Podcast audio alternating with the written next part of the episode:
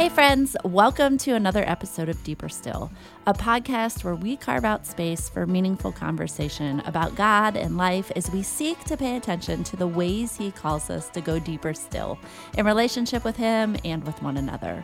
My name is Suanne Camfield, and I have the joy of being the host of this podcast. So, hey, it's 2024. It is a new year. This is the first time we have been back with a Deeper Still episode since we took a break in January.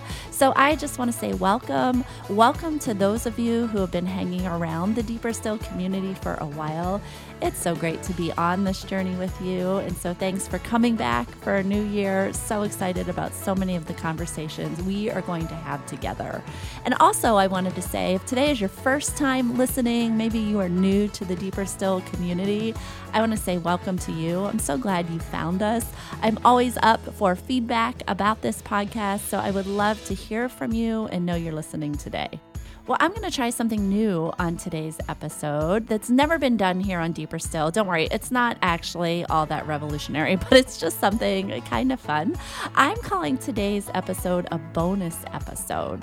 I'm doing this because I've invited back a guest who was just on a couple of months ago because I want to continue a conversation that we had in November about the journey of emerging adults. Dr. Steve Argue is an associate professor of youth, family, and culture at Fuller Theological Seminary and the co author of the book Growing With Every Parent's Guide to Helping Teenagers and Young Adults Thrive in Their Faith, Family, and Future, which is where a lot of our content in the conversation comes from today. The reason I invited Steve back was because not only did he do a fantastic job on the podcast, and hey, if you have not listened to that episode, I would encourage you go back and listen to it. It's kind of part 1 on this conversation. But Steve traveled from his home in California to cold, snowy January Chicago to be a guest preacher here at Christ Church, which is the church where I serve on staff and record this podcast. And Steve preached an amazing sermon. He knocked it out of the park. You can find that message at christchurch.us in our media library. I would encourage you listen to it, listen to it, listen to it. But because Steve was here in person, we decided to have a little fun and create an opportunity to actually sit across from one another and to continue this conversation. And it was an absolute delight.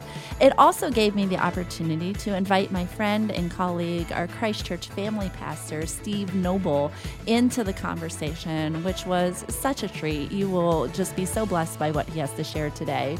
Not only does Steve serve as a wonderful resources to families here at Christ Church, but Steve is getting his Doctor of Ministry in Youth and Family Culture from Fuller.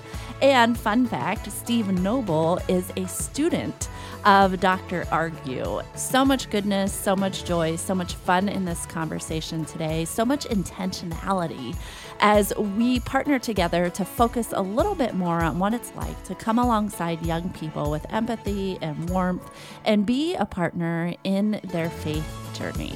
So, lots of context I'm throwing at you, but I'm excited about this conversation. So, let's get to it. The very first bonus episode.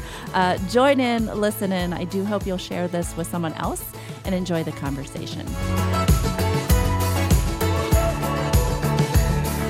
Well, Steve and Steve, welcome to Deeper Still. We're calling this a bonus episode. I've never done a bonus episode before, so welcome both of you. Thanks for being back again, Steve uh, Argue and Steve Noble. Thank you for being on for the very first time. I'm so excited to have you both here. Glad to be with you. Oh, this is so great. Like deeper still, deeper Steves. Like there's two Steves. Like there's so many things that we can do with this. There's but I'm a- so excited to be part of a bonus Yeah. episode. So this is just and great. there is a rebrand opportunity. Yeah. There is a rebrand opportunity, Yeah. you It's think? Deeper Steve. Deeper Steve. Deeper oh, my goodness. That's amazing. That sounds like That's a scary. amazing. Sounds like a scary place to go, but it could be. Steve, you and I would have a good time with that. That's amazing. Yeah, great to be with you all. Uh, well, it's great to be here. Uh, for those who are uh, part of our Christ Church family, uh, some people may know that Steve, you have been here with us now for the whole weekend, Mm-hmm. and so um, it has been incredibly fun to have you, to get to know you. Now we sit here on this afternoon after you have spent time at dinner with with us. You have preached multiple sermons. You have done a parenting workshop. And now I feel like we're sitting here as friends and Mm. as colleagues and just having an opportunity to talk about some things that are passionate. Uh, for us that are near and dear to our hearts. And so I am excited about that. What I want to start, because I'm realizing as people are listening, um, Steve Noble, we're gonna have to figure out how to do this. Is, is I've never interviewed two people with the same name before, so we're gonna have to figure this out. But you guys know each other in a very particular context, and so tell us a little bit about how the two of you met, and actually, um, Steve Noble, how you brought Dr. Argue here. Maybe that's what I'll do. Dr. Argue. Maybe that's the way to do it. You you earn the doctor. You can have it. Oh man. I have had the privilege uh, of knowing Steve Argue for about seven years now. We we at Christ Church for a long time have interfaced with the Fuller Youth Institute.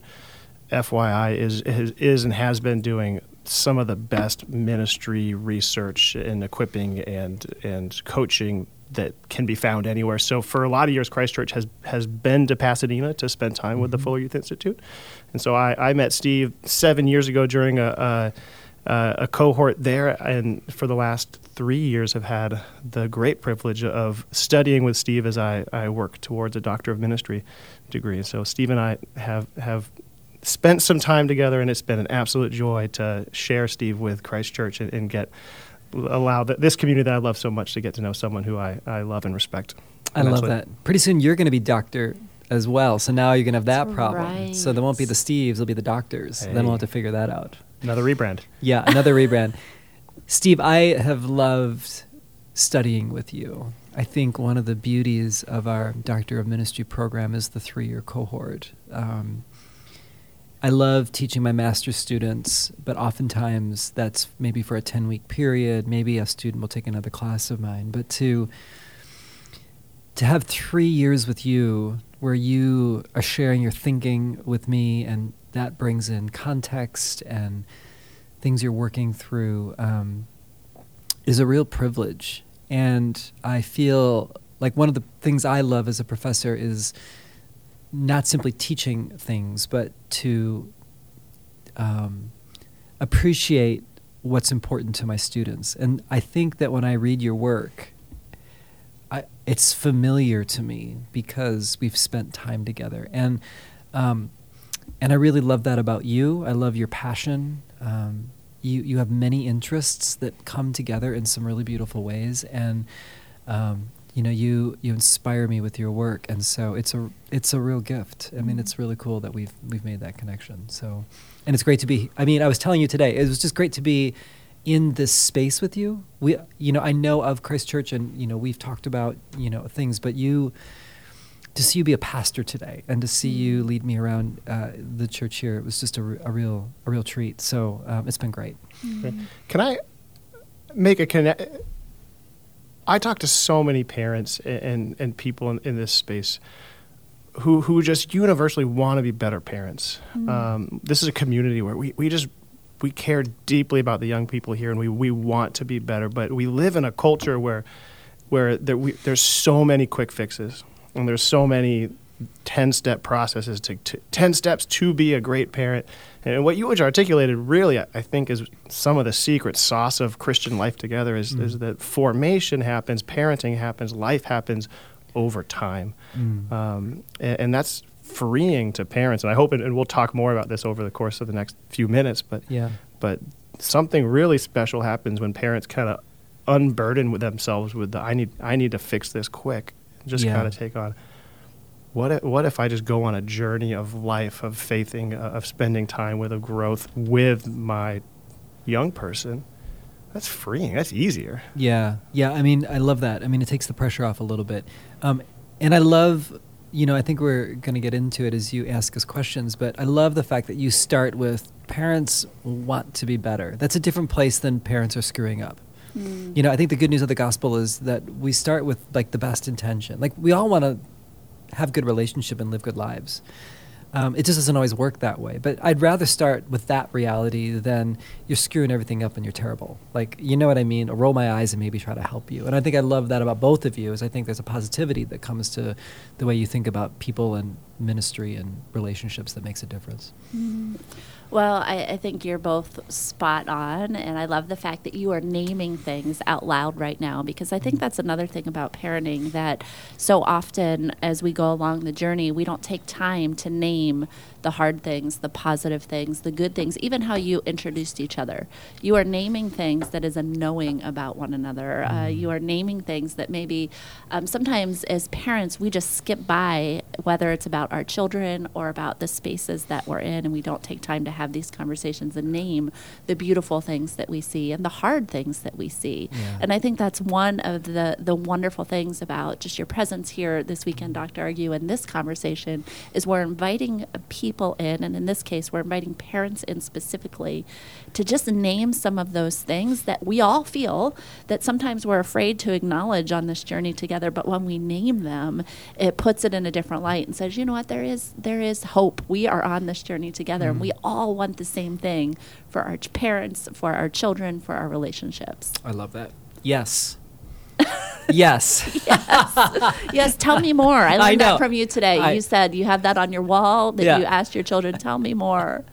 so I'm just going to say that every time we get to a spot. Just tell me more. Tell, I know you can. You can do that.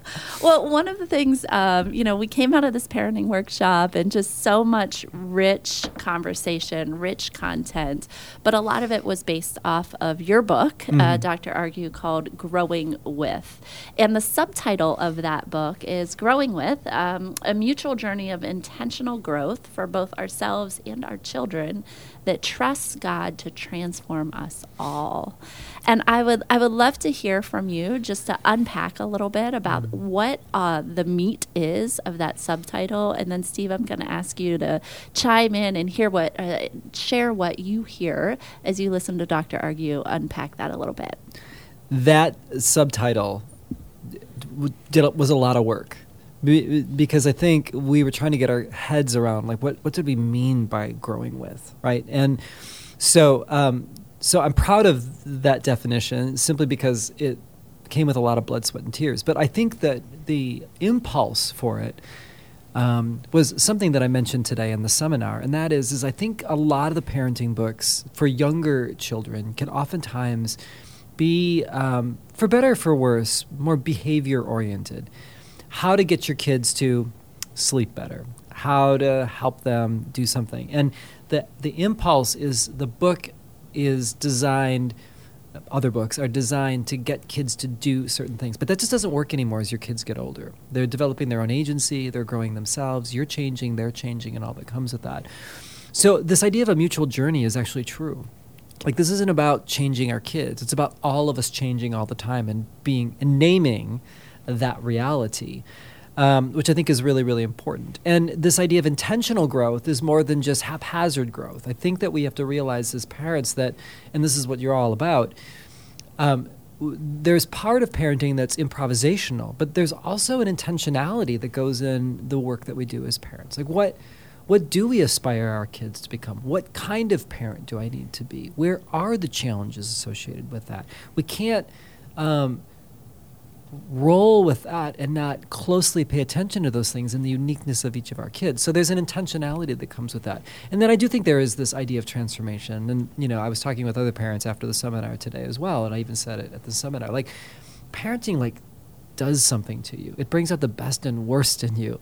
Um, and there's something quite formative about having children that reflect back to you their, their experience of you. Um, the parts that are quite beautiful and the parts that are quite frankly embarrassing, right? And so it, it's a it, you know the parenting is you know i'd say this to all your listeners i mean it, it's a courageous task right i mean it's not for the weak of heart it's not for the faint of heart and um, and i think when we name it um, as you as you mentioned earlier I, I think it allows us to own that reality and not be ashamed of it or embarrassed of it or um, just kind of wish it away it focus it challenges us to be more intentional. And I think that becomes really important as our kids move into the teenage and emerging adult years. Like that intentionality and focus. Like parents just have to lean in more. There's just no other way around it. And I think that's what we're trying to get at. That's really beautiful. I I, I want to talk context. Um, we our church is in the western suburbs of Chicago, some of the more affluent, um, high achieving, high test scores. Our schools are always on best of lists. Kids in our our ministries are routinely going to Big Ten school, Big Ten school, Big Ten school, Mhm. Ivy League. Um, it- it's in the water almost. This this this pressure to just have gilded edges, to have everything buttoned up and and and feel be perfect. Mm. And often when I'm talking to parents, they're they're coming and, and bringing up a conversation or br- starting a conversation because they're realizing my my kid isn't where I thought they'd be. Uh, They're they're not the person I thought they'd be. I'm not the parent I thought they'd be, and I think I think that is deeply connected in one in one sense to. I feel pressure to be perfect, yeah. and I realize I'm not. I realize my kid's not, and that's really hard. And, and when we live in a community that isn't comfortable having the conversation and being open and vulnerable and, and real, that none of us have it figured out, Mhm. um, that feels really, really hard. And so there is something to to naming that none of us have this figured out, uh-huh. naming the pressure we feel to act like we have it figured out, um, and then the the freedom, the the permission that comes from saying, you know, it's okay that your kid isn't right now who who you want them to be. Uh-huh. Um, that that may, maybe yeah, maybe 15 isn't looking like you thought 15 was going to look Yeah. like, but we're on a journey. We're, we're walking together. We're, we're, we're committing to spend life together. We're, we're the word in the, in the subtitle formation, right? We're forming. yeah. Um, we're, we're, we're allowing our families, our, uh, us as parents, and our kids to be formed together by the gospel. Um, it's freeing Mm. because we can say, I don't have it figured out. Mm-hmm. Um, and, and we can be honest with the people in our community and say, yeah, you don't either. That's Yeah. okay. That's Yeah. okay. Yeah. I, I remember a specific moment. I was a youth mentor here um, pre pandemic. So my last year was in the pandemic. But I remember a specific moment with uh, my group of, of girls in our ministry here. They were sophomores. And, and I remember them kind of talking about this pressure and how they feel like they have to have it all together. And I remember just telling them, girls, it's okay to not be okay. Like, you get that, right? It's okay to not be okay. And I remember to a person, 10, 16 year old girls sitting around the room and just starting to cry. Wow. And it in that moment I realized they don't know that it's okay not to be okay. And I think we have a generation of parents that are walking around with that feeling that same pressure of not knowing that it's okay not to be okay when it hmm. comes to our parenting journeys when our kids don't look like everyone else or our kids are struggling to look at one another and say it's okay that they're not okay and it's okay that we're not okay. Yeah, yeah, yeah. I think it's true, and you know, I think a lot of times we focus on young people and mental health or the things they're Mhm. going through. But I mean, like we said, like parents are going through their own challenges um, of becoming and working through things in their lives, right? And so, um, I think we just need a gentleness when with we have to be gentle with each other more than sometimes maybe uh, that doesn't always happen, I suppose, where um, we can just be really harsh on ourselves and harsh on each other when we just need a, a gentleness. And I think there's good news in that, right? It doesn't mean that we don't care about life or accomplishing things or becoming, but you know, I think this pressure that the you know to be perfect or to succeed in everything at the best and highest level um, is just a it's an impossibility. Like no one can be the best at everything because that that's not the best then, right? Like and um, and I don't know how we got caught in this calibrated loop where we can't seem to get out of it. And I, that's the other thing I wonder with parents is like I just don't think I don't think anybody likes it, but nobody knows how to get out of it, Mhm. right? And so like how do you get off the the merry-go-round when it just is constantly spinning, right? Like I don't know, but I, I, I feel that a lot. It's something that gives gives me hope about the rising generation. I will say Uh-huh. on this front, I have found the young people in our church to be some of the loudest voices for vulnerability, crying out for, for vulnerability, for for honesty, Mhm. um, for for vulnerability. They, they want they want us to be real. They want to name that. They want to hold that in the open. Our, our young people are far more comfortable having conversations about Mhm. mental health or about where they're they're not where things aren't quite feeling right. Um, and we, uh, as a, the parents in the room, haven't always modeled well how to do that. Yeah. Um, but they they are in small ways leading the charge, and I think our church will be healthier for their voices. I love Um, that. Yeah. Dr. Argue, you brought up um, two struggles that you see parents facing today, and it goes with what Steve has, has been saying. Is struggle one, your child isn't who you thought they would be, and struggle two, your relationship with your child isn't what you thought it would be. Yeah. Can you speak into those a little bit? Unpack those a little bit Woo. for us. Yeah, you know, um, it's funny, right? Like I think, I think there's something quite remarkable about people in that I think we aspire toward something. Uh, we have a vision of who we want to be, who we want those that we love to be, and I don't think that's all bad. I think that those are just the dreams that. Um, that we have, and I think what we've learned through the interviews of parents, and quite frankly through my own experience, I think I don't realize that I do it, but I start to create images of how I think the future is going to look, and the future never looks like that. And I, I think that we don't talk about this a lot with parenting. I, I think there's a grieving element that parents go through. Um, it's not a judgment call. We grieve a vision or a dream that we have because it's just different. And and so I think it comes out in these two phrases, uh, Suanne, that you brought up, that there is this sense of um, realizing that our kids are just different than um, that, that we thought they would be, uh, our, our, at least our, our visions of who we thought they would be. Um, and that's not better or worse, it's just different. Um, and so we're, we're, as parents, trying to negotiate how do I bring together this dream that I have and this reality that's out there, and how do I, how do I bring that um, together? And then I, I think the one that's even more gut wrenching is that I think we have this idea that we're always going to have a great relationship with our kids. And it usually starts out that way, I think, when our kids are smaller. In many ways, we can have a relationship on our terms, right? I pick the kid up, I put them on my lap, I walk with them, um, they follow my schedule and everything that comes with that. And as they get older, I realize, like, oh wait, well they they don't want to do that, or they have a different schedule than me, or they have different preferences and all that comes with that. And so what begins to happen is the the dream that I have about even what the relationship looks like begins to look different, and sometimes can be really painful because it's not the same. And um, and I think this is where a lot of guilt and shame uh, comes in as well. And so we know theologically that I think when we think that we're not doing it right or that somehow we've screwed up as parents that is causing our kid not being who we thought they would be or our relationship falling apart. That i think those are the moments that we begin to isolate ourselves. We pull back.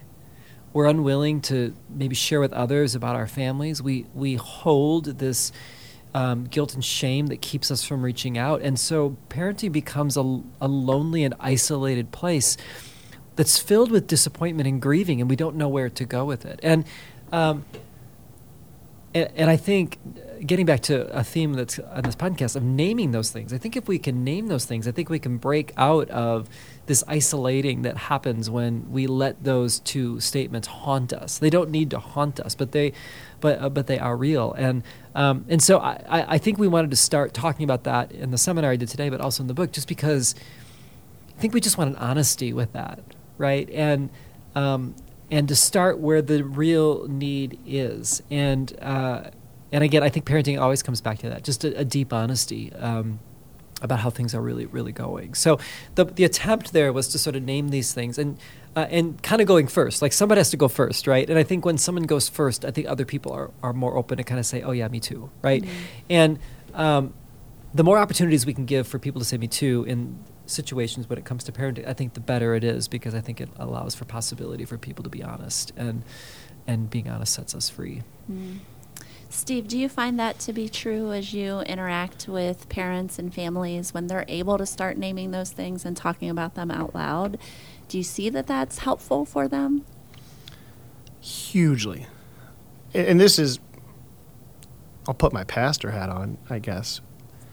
This is just true of, of life in, in the church is that, that when we when we try to do faith on our own, it's really hard. We're we're made to be people on a journey together, and that, that is true of just life following Jesus, and it's absolutely true of this this journey of parent parenting. The parents in our community who have people, who have a small group or, or a community or people that they're walking with, and they the, the people who feel comfortable carrying together the, the hurts and the challenges of life. There's there's a freedom mm. that comes in that. The, there's the the story in the Gospels of the, the four friends carrying their friend to, to Jesus right? We we sometimes as parents we need people helping carry our kids, and we sometimes need our friends to carry us and, and, keep bringing us back to Jesus and trust that that we serve a God who is in the business of making what is broken whole mm-hmm. and and transforming what what is not what we thought it would be. We we as we follow Jesus, we follow a God who who is in the action of making all things new. Mm-hmm. Um, and when we unite our family's story um, and our community story and our small group story to that bigger story that God is in the business of making all things new, and we, we hold that together with people who help us to believe that, it's immensely freeing. Mm-hmm. And I, yeah, absolutely see that. I really love that. You know what? Something that came up today that, and some of our conversations today as well, is you know I, am finding it interesting that parents seem to resonate with this idea. Like, parenting is like new for for people. Like they're like they've never done it before, like with their firstborn or whatever, mm-hmm. right? So I sometimes wonder if the expectations that we have of kids also reflects um, the expectations that we have of ourselves as the kind of parent we're going to be. Like I'm going to be the best parent. I'm not going to be like my parents. I'm going to be better, or I'm mm. definitely going to be better than like that family over there in the restaurant where the kids are going crazy, yes. right? So so we place these expectations on ourselves. So those questions are not just about their kids, but I think sometimes it's this realization like, wow, I'm not a perfect parent.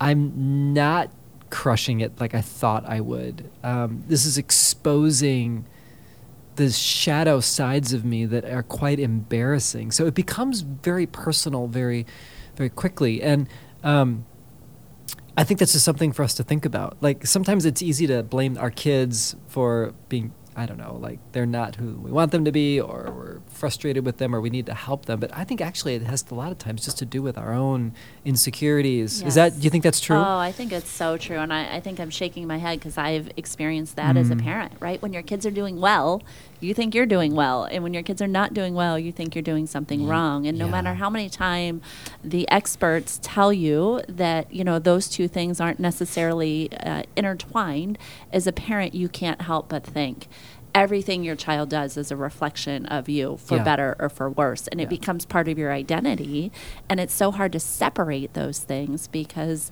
um, yeah it's like your parent or your your child can just be this walking uh, billboard of all of your successes and failures wrapped right. into one and that's not true and it is true all at the same time i agree with that yeah, and I think as our kids get older, we almost feel that more acutely. Wouldn't you mm-hmm. say? Like I don't know why, but like it's like, well, you know they're under our household and this is who they are and yes yeah, yeah, absolutely. It's funny during the parenting workshop today my son called me and i texted him and said i can't take a call right now. I'm in a parenting workshop. And he said mom it's about time. He's 20 years old. So it's like that's great. That's fair. awesome. fair, fair I know, enough right? I know, fair that's enough. really funny. Um, you know, one of the things I found so helpful today uh, about some of your research is the way you are able to articulate. You know, we're talking about pastoral and theolo- theological things, which is so important and so needed. But I think um, some of those things we as believers is easier to grab onto, and we aren't always as adept at knowing some of the more practical things of um, why we relate to our kids in certain ways or where we get it wrong. And yeah. I thought your research was so helpful in illuminating those and giving words to some things that uh-huh. I went, oh, that's why I get that wrong. Oh, that okay. That's why my kid is in this certain um, phase of their journey and why they're experiencing the world the way they are. And so I'm yeah. wondering, and I know we could spend a lot of time on this. we'll have to keep it brief. I'll tell people go read the book, go read the book, go read yeah. the book.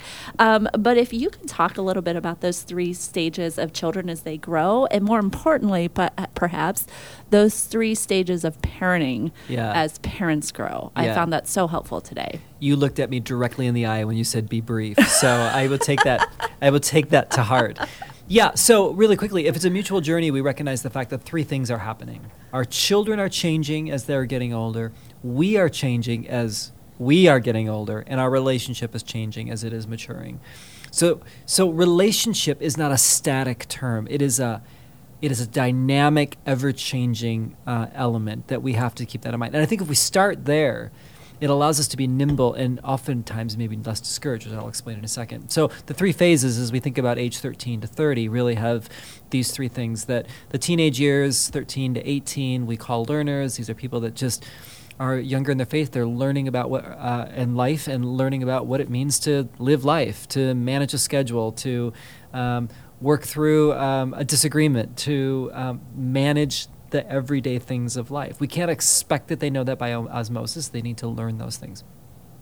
Um, the the next stage, really 18 to 23, we call uh, explorer, and explorers are those that um, have a little more uh, autonomy and agency in their lives. They're starting to make decisions for themselves, but they are also overwhelmed by the choices that they have. So there is an excitement and there is a lack of confidence that sometimes comes with this area as well. They don't need someone to tell them what to do, but they still need someone that can uh, walk with them along the way, which I'll explain in a second. And then focusers, we look at the 23 to 29, 30 year old. Um, these are people that uh, are a little bit older. They've made some choices for better or for worse along the way to bring clarity to the way they think about their lives, their relationships, and everything else. And they're just more focused on where they're going. And so they need something different um, from a parent. They don't need them to tell them what to do. They just need someone that might be there for them when things when they get stuck. So as we think about those three, we ask ourselves, well, what kind of parent is best for each of these? The learner needs a teacher, a parent that is willing to think about this idea of teaching. And again, I mentioned in today that's not lecturing; it's this idea of scaffolding, or how do we help um, can help young people who are learners connect the dots to what it means to uh, own their lives, be responsible, and do the things that they need to do. And so um, there's a patience that comes with the teacher that allows them to, to cultivate that, and that's something that we need to do. An explorer needs a guide a guide is someone that walks with them, knows uh, there's the art of letting them take the lead. And there are times when in life there are technical things that they've never done before that the guide has to go first and kind of lead the way. And so the guide is really tricky because there you have to kind of know when to lead and when to hold back and and kind of do that dance. And so again, that's what tw- you know 18 to 23 year olds need. The focuser is more on their own. They really are sort of gaining their own sort of sense of agency and autonomy.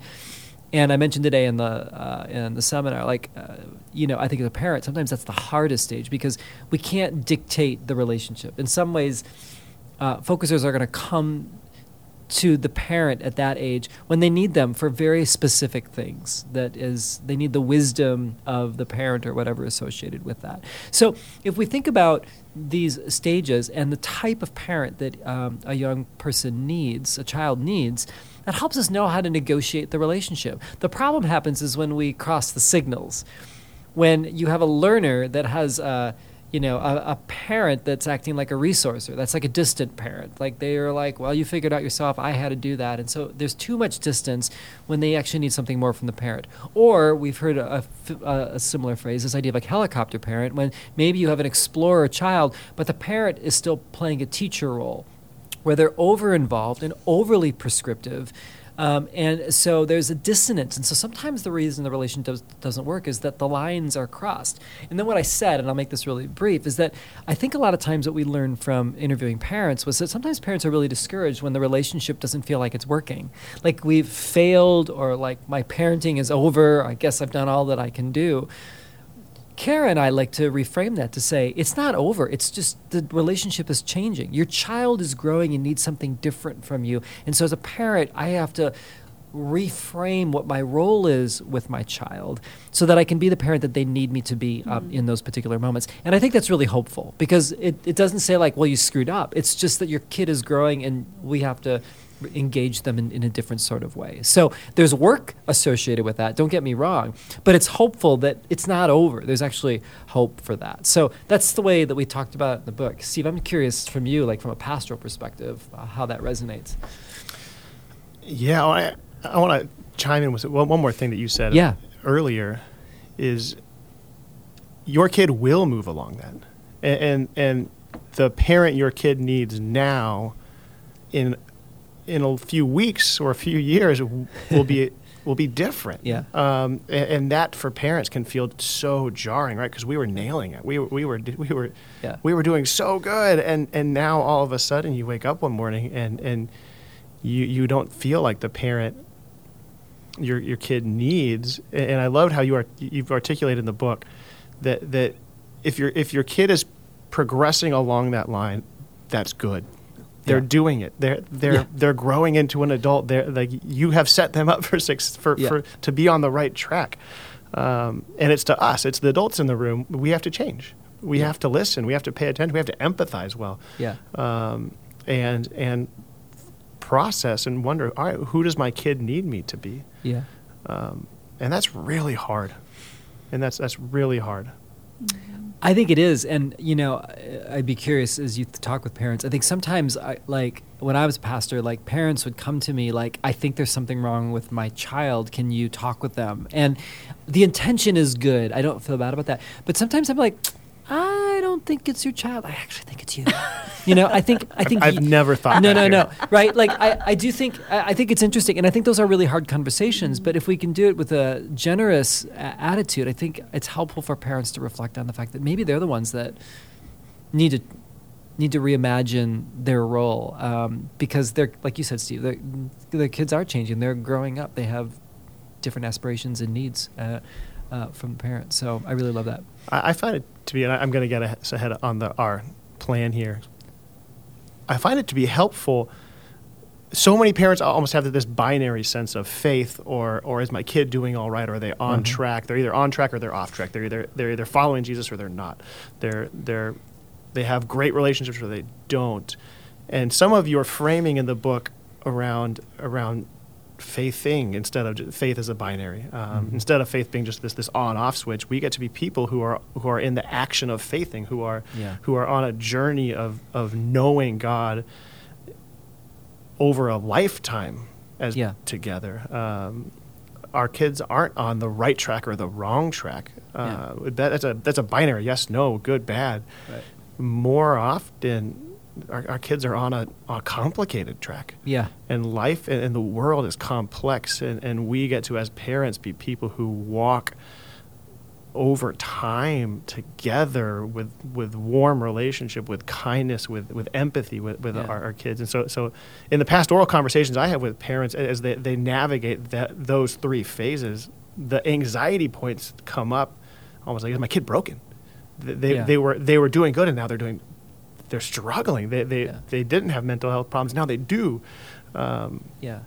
and there's such peace and such freedom and and health that comes in reframing that that that vision and realizing we're Yeah. on a journey your kids on a, a on a journey of, of becoming of meaning making in the world Mhm. and we as adults as parents we get in the immense privilege to walk with them and to Yeah. journey with them and be formed Yeah. Um, because we do the binary thing too we say i'm a good Yeah. parent i'm a bad parent yeah. Right. right. I'm- Right. That's a I'm, good point. I'm failing or I'm not. I'm, and and So let me can I push you on, on that just a little bit? I love that you talk about sort of the slow unfolding. You know, there's almost like we're being generous toward each other when we're when we're like, hey, you know what? This is a we're we're in, we're in it for the long haul, right? And I, I love that. The thing I wrestle with as I talk with parents, and I need your help with this. Honestly, I don't I don't think I know the answer for this. Is that I also have the empathy toward parents where like the teenage years isn't forever. It's a really unique time. it's a really unique time where at 18 there's a good chance my kid is out of the house. Hmm. So as a parent, I feel the pressure to actually help them get on track because I feel like the clock is ticking. So how do you hold the tension of this slow unfolding graciousness that I think is crucial, but also the reality that that the clock is ticking and a lot of parents are like I don't I don't have forever. I only have like a few more years for them to get their act together before mm-hmm. they're out the door. So, do you know what I'm saying? Like, Yeah. how do you, as a pastor, how do you hold that tension when you talk with parents? yeah, wow. I feel that. I I I sit a lot of, across a lot of tables Mm. with, with parents who, who are navigating this. Um, I think we have a, a beautiful opportunity, and this is not a perfect answer. Um, we have a beautiful opportunity to unite our story, our family's story, our kids' story to the, the, the greater story of what God is doing in the world. Mm. And that feels like a cop out churchy answer, but I, I think it, it, it right sizes things. Mm. Um, it, it, it gives us freedom to, like, absolutely, the teenagers are not, they, they end. Eight- 18, your kid's going to be out of the house and, and we have to have it figured out. But when, when, when they're, when we don't live and die by, oh my gosh, we're, my kid is not who I want to be, my kid has failed or I have failed. Um, but we, we view our parenting in light of, of the action that God is doing in the world and, and God's Mhm. redeeming work in the world. It, it makes it makes that, that daunting finish line just feel less scary. Mm. I like that. Yeah, it's so I love this conversation for two reasons. One is I was sitting next to a mom and a daughter today at the at our workshop and they were having this very conversation. The daughter was 17 and the mom was saying to her and she said, "Mom, you got to like, you know, talking about these phases of the learner and the explorer and um, she said, "Mom, you sometimes are treating me like I'm still in this phase when I'm in this phase." Wow. And the mom said, literally, you're almost 18 and I'm running out of time and there's so much you need to know. And I was just listening and I don't say this I'm, I promise you I'm not saying this as it's going to sound like I'm saying like I have this figured out. I'm not. But what I remember, so my children are 22 and 20. They're not that much beyond that. But I had that panicky feeling sending my Uh-huh. daughter off to college, the first one. And I remember, like, as we were, um, you know, moving her into her dorm room her freshman year, me going, and did I tell you this? And what about this? And what? It was just like the hours were ticking away, and like we're at dinner, and I'm like, but what? uh, But uh, you know, and we're dropping her off, and I'm like, I didn't tell you, and I'm trying to like, and I had a wise woman tell me uh, before I took my daughter to college, and her words just kept echoing me. She said, "You're going to feel that way." And it's not true. There is still so much more to your parenting journey with your child. You feel like you have to have it all figured out when you ship them off to college, and there's so much more. And she said, and it gets so much better. Uh, And I have held on to those words. And now my daughter is graduating this spring from college. And I'm like, there is so much more. And it's gotten so much better. And all those Mm. things I thought I had to at the when the clock was ticking. Yeah. Wow, the conversations and the depth that we've had as she has transitioned into her next step of the journey. I'm like, this is starting to get kind of fun. And not that it, there's not been hard parts, but watching her grow into this beautiful young woman and to realize that that I've been with her on that journey and also God is doing his own thing in her life that has nothing to do with me. There's a freedom that comes with that also. Yeah. And so I just I, I, I feel the tension. I've been in that tension and also want to tell parents who may be listening like it's okay. It doesn't end when they turn 18. There is so much more work to do, and the journey is going to continue. Yeah, I love that. That's such a great story. And you know, I mean, that's an anecdotal um, statement, but I will just second it with: we know from emerging adult research that the relationships um, between parents and child typically get better as they get older, and there's just a lot of hope in that. I think I love what you're saying. To um, it's not rose-colored glasses. There's actually a reality um, to that for a lot of different reasons. But I think I think to look beyond 18, to reframe uh, the narrative um, to be less stressed and more Mm. um, open to what God might doing, I think is a, is a really great perspective. I love the way we talked about that. I commend this book a lot to parents. Um, Growing with is, is incredible. It's it's a phenomenal resource for any parent who's navigating the teenage young adult years. Something that, that I will bring up often in conversations with parents as as they near 18, who is they're like that mom in, in our workshop today, and feel that weight of I have all these things I need to teach them. Uh, that's a real fear. Yeah. That is totally a legitimate that it, a thing that, that is okay to, to feel anxious about. What has been I found to be really salient for for parents from your book is this the sense of relational warmth. Ah, Something yeah. you talk about in the book is the fact that the biggest indicator that that kids, that emerging adults will will emerge the teenage years with faith intact is not that we as parents nailed that list and taught them every single thing. The biggest indicator by by leaps and bounds, as I understand it, is is warmth of relationship with the the faith mentors in their life, with their parents and, and their Yeah. the, the people who, who they got to know in youth group. That you can you don't can't throw your list out the window. Yeah. But if you if you take on relational warmth and you follow Jesus Yeah. and you take on spiritual practice in your life, that will move the needle materially. Can you talk to us more about relational warmth? Yeah, I mean, great, great point. Yeah, I, I mean, you know, I mentioned it today in the seminar too. Like, w- relational warmth is the conduit for the transference of all values and uh, and religious beliefs. In some ways, I mean, it's not a guarantee, but it it the chances, according to longitudinal research, is that kids are more apt to adopt their parents' beliefs if there's a, a warm relationship. This commitment to to the relationship, uh, desire to want to be connected and continue to grow that relationship. And you know, I think about that a lot um, in my own uh, with my own kids. But then, as we th- keep thinking about this with research, is like I think this gets back to Steve, what you said before. I think we have to play the long game. Like the, what's most important is our relationship with our kids. Like I'm committed to that. I don't know what their lives are going to be like. We may disagree on things. We may have some rough patches, but I'm committed to being the best dad that I can be for my kids, and um, and I want them to know that I'm in their corner, right? So they know that, and that I think that conduit helps them be comfortable with what we agree with and what we disagree with. There's room in the relationship for that to be there. When the relationship is cold, I think there isn't the room in the relationship to disagree or to talk about um, particular topics because the the relationship is already on edge. So I think there's something quite powerful um, to us thinking about that, and I think that's harder as kids get older because they're pulling away.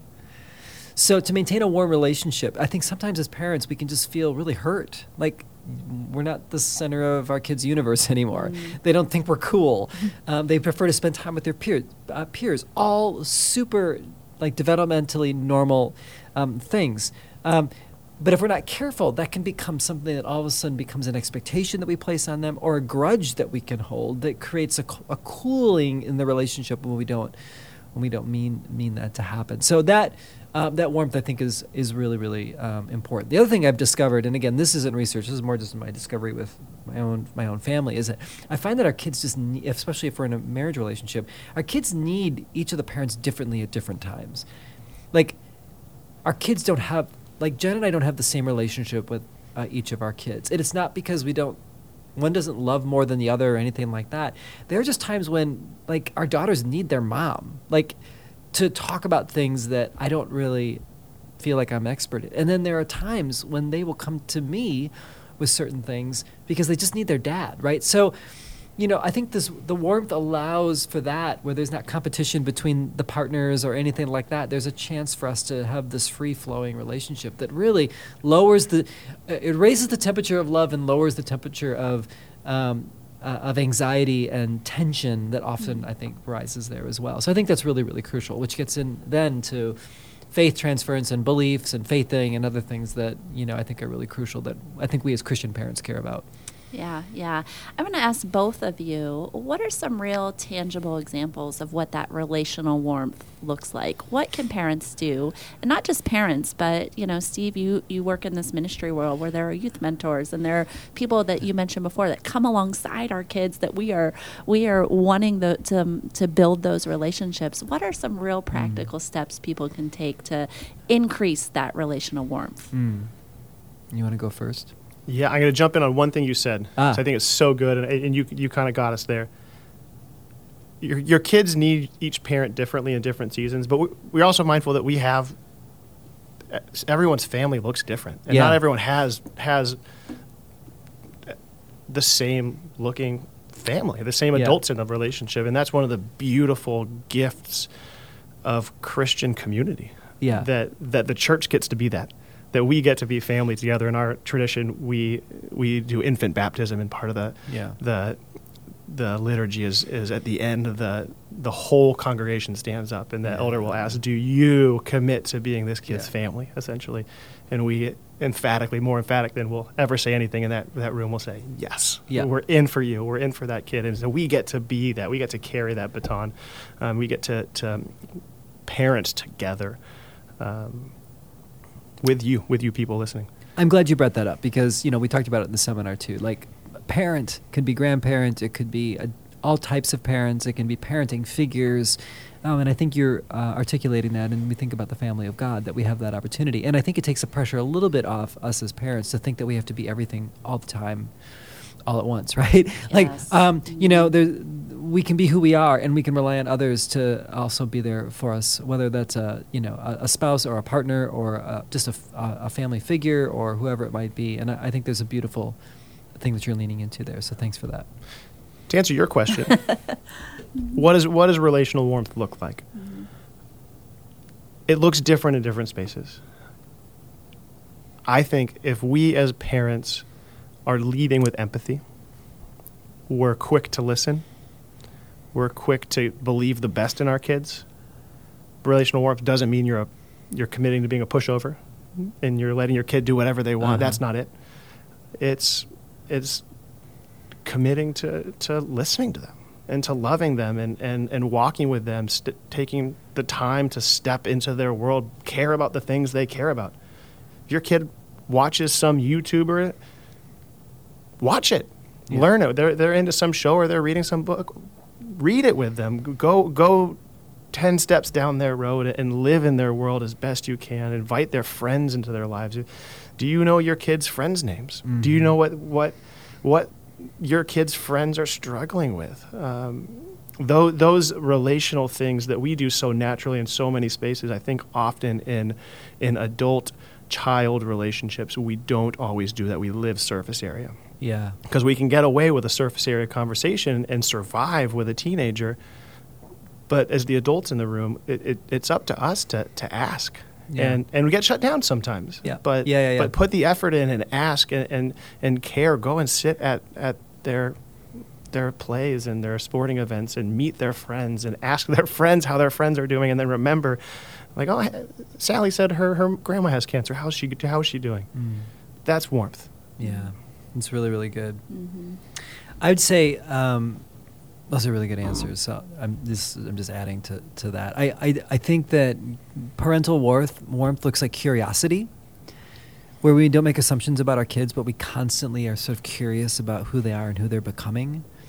Um, and I think that that um, expresses itself in the questions that we ask them and this constant pursuit to get to know our kids better. It's easy, I think, to assume that we know our kids, but they're changing and there's just more to learn about them. So I would say that's one thing. I think when they were a little bit younger, and I think I took this in, you know, into their teenage years, um, I, I operate on a simple assumption that whenever possible, I will say yes rather than no. Hmm. So if they ask me to do something, I don't care what I'm doing, it's yes. Hey, can we go get a coffee? Yes. Th- one example that uh, I I think about a lot is like I'd ask them to go for a run, and they're like, "No, I can't go now." And I'd go out for a run, and I'd come back, and my one of my daughters would be completely dressed in their running clothes. So they're like, "Hey, do you want to go for a run?" I've just run. I I would I, I want to say in my inside voice is, I already did that and you missed the boat. But no, the answer is yes, and I go out and run more with them. And so I think the the impulse of yes is always um, is always really really helpful as, as well. And then another thing that the final thing that I'll say that Steve you uh, you kind of uh, alluded to this is I think we just need to recognize the fact that when our kids are younger, they're pursuing us, but there is a point when that turns and we have to pursue them. So to reach out to them, to offer to do something with them, even if they say I, they don't want to, the fact that we have extended ourselves to them counts for something, and I, I think I think that communicates to our kids that we want to be with them and we want to connect with them, and um, and I think we can't get discouraged when it doesn't work on our timing and our ways, but I think this constant commitment to finding connection um, allows for warmth to happen. So I think I'd say that. And we're invited as Jesus people, as parents, to to have our lives be a parable of, of God's love for us. Uh-huh. And we we follow a God, we preach a God every week who who is in the action of pursuing us. Yeah, I love that. Who is eternally pursuing us and, and how often do I turn my shoulder? How often do I not not take the opportunity I have? And so we as parents, we get to be parables pointing our kids to God. And Yeah. we're going to do it so imperfectly. We're going to fail so much, but err on the side of pursuing your kids Yeah. um, because your kids will remember that and they may turn you down every single time Yeah. for a season. Hmm. Keep pursuing because Yeah. that's what God does. I agree. Can I give one more practical thing? I I think it's imminently practical. This is this is a window into our, our student ministry training. Um, this is when we train our student ministry leaders how how to foster warmth of relationship in a small group. We use the rules of improv. And so you, you can Google it. Google Tina Fey has a whole whole deal on this. Um, but the number one rule of improv is is you don't say no. You say yes and. Uh-huh. Um, your kid's going to come to you with stuff. They're going to ask you to do things. They're going to they're going to th- things are, are going to feel so off the wall. Don't say you don't need to say yes to everything. Don't let them put themselves in danger. Right. But even in in conversations, like, oh, that's interesting. That's Yeah. interesting. Tell, tell me more about that. Or let, Yeah. let's let you know we can actually do that, and I'm going to do it with you. Um, it- live in live in live in yes and world. I love that. because it opens a lot of doors. It opens doors because to conversation where kids don't feel shut down right, right Mhm. away. They'll give you the thing beneath the thing that they're really thinking. They'll they'll say, actually, I didn't. I had a parent in the workshop today. Um, her teenage son asked if he could sleep in, in an igloo that he made outside. Um, it's negative ten degrees in Chicago today. Oh, Yeah. Um. Yeah. This this teenager, middle schooler, wanted to sleep in the igloo, so he asked asked mom, "Mom, can I sleep in the igloo, igloo tonight?" And she said, "You know what? Sure, go for it." And he he he, he joked her. I think he said, "I didn't actually want to do. it. I just wanted to see." If I could." That's But awesome. she fostered warmth. Yeah. It's it's so easy as a parent. She fostered warmth in an igloo. yeah, like, just think about that. relational warmth. Yeah. Oh, yeah. It's good. Yeah. That's so good. I love that. Yeah, I love that too. Well, there is so much more we could tackle. I can't believe we are uh, out of time already, this has gone by so fast. Mm-hmm. I am going to make sure people know um, how to get in touch with you, Dr. Argue, and, and learn all about your books. And you have an amazing website with so many resources, so we're going to point people there. uh, Mm, thanks. Steve, I'm going to point people to uh, some of the resources we have here at this church for those who are part of our church family, especially. So we will do all of that. I, I just want to end with one parting question because we call this podcast Deeper Still. I'm not going to make you go all the way into my Deeper Still question because of time. Um, but I, I would want to say, is there any last word of, um, you know, I'm thinking of parents who are struggling and need that, that deeper still word of hope that they need to lean into, or maybe there's a challenge. I mean, that was a great challenge, but another way that you would just say, lean in, go a little deeper still with your parents or with your kids on this journey. Do you have any last words of encouragement, hope, or challenge you want to share? I think a mantra that we use with parents, and we've really learned this through the work that we did through the project, uh, is just simply it's never too early and it's never too late Hmm. to take a step toward your kid. So, you know, some of you listening m- might be doing really great with your your child right now and to you, I mean, praise God for that and it's going to get even better. And for those of you that, you know, are struggling, like it's not going well and you think like it's over. Um, I think I just want to say to you it's not. That God is the God of of healing and of second chances, and we have the hope of resurrection to know that in our relationships, um, y- y- your kids need you, and um, and it can get better. And so I, I would just hope that all of us um, would not lose that hope and recognize the fact that there's always possibility and there's always hope. Hmm. So good. Steve, what would you say? You don't have to do it alone. You, in fact, you shouldn't do it alone. We and all speak as a pastor at Christ Church. I know many of our listeners are from Christ Church. You don't have to do it alone. There's there's always going to be a cultural drift to to being on an island as a family. I know you're busy. I know there's stuff going on. I know everyone's got a thing and, and your kids have sports practice and you're you're driving them around.